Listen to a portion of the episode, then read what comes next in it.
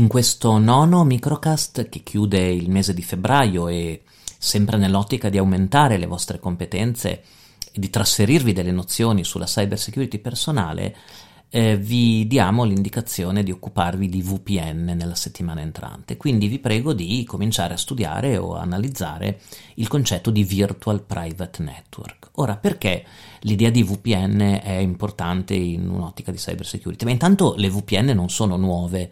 Eh, chi, chi, fa, chi, fa, il rappresentante, chi gira molto l'Italia o anche all'estero e ha necessità di collegarsi alla, al server dell'azienda, ha sempre utilizzato ed è sempre stato obbligato, obbligata a utilizzare una VPN, ovviamente sempre se l'azienda era particolarmente attenta al livello di sicurezza. Le VPN sono dei software, come potete immaginare, che consentono di attivare una connessione sicura, e per sicura intendo non intercettabile tendenzialmente, da luoghi che, sic- che, sicuri non sono. E quindi immaginatevi, vi dovete collegare a internet per accedere a il server dell'azienda o all'applicativo dell'azienda, ma non vi fidate eh, nel collegarvi alla rete di casa o a un internet caffè o a una libreria, o una rete aperta o a una wifi pubblica o alla rete dell'hotel. E allora che cosa fate? Attivate una VPN che vi permette di cifrare le attività di connessione che voi fate, cioè create una sorta di tunnel di comunicazione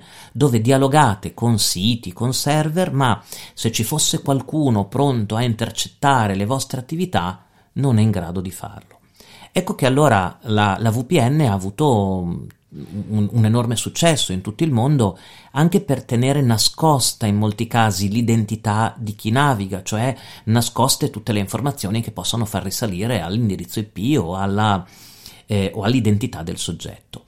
Il consiglio che vi do e le indicazioni che vi do per eh, farvi una piccola competenza anche su questo tema che è essenziale nel percorso di cyber security personale che stiamo facendo, cominciate a fare una ricerca sulle mm, VPN più utilizzate al mondo, più vendute o più utilizzate negli anni passati. Magari guardate Top VPN come al solito, no? Top VPN del 2011. Voi troverete delle VPN di diversi tipi, gratuite o a pagamento e con diverse funzioni.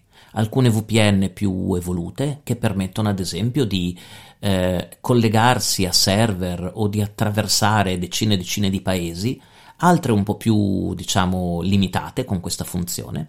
Alcune VPN sono talmente sofisticate che non si fanno riconoscere, ad esempio, da alcuni servizi o da alcuni siti web, perché ci sono dei siti web o dei servizi che potrebbero notare che vi state collegando con una VPN e potrebbero non, appro- non apprezzare la cosa e vi, impedis- vi impediscono magari di fruire di quei contenuti.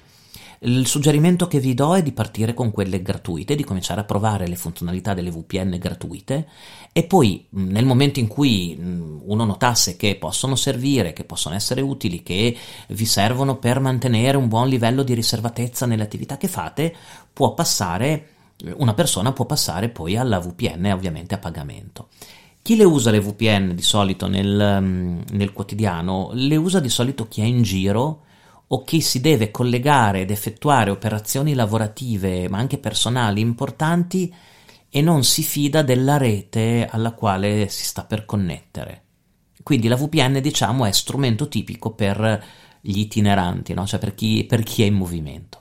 Ok? Quindi in questo microcast di, di fine febbraio il compito che avete è di studiare un po' le origini e le funzionalità delle VPN guardate un po' come sono state sviluppate, che funzioni avevano, e che funzioni hanno le VPN più moderne. Anche in questo caso ricordatevi che alcuni antivirus offrono anche insieme una, una VPN, però ci sono delle VPN anche libere o aperte che sono estremamente funzionali. Eh, provate a utilizzarla. Poi, nel caso non vi dovesse servire, la abbandonate, però almeno questa conoscenza e questa competenza l'avete.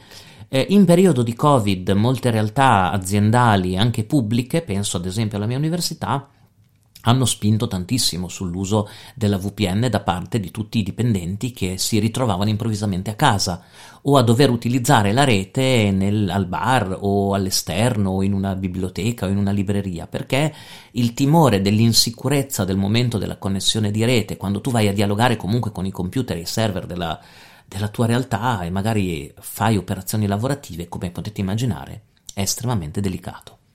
Noi ci vediamo nel prossimo microcast dove continueremo questo percorso di formazione sulla cyber security personale.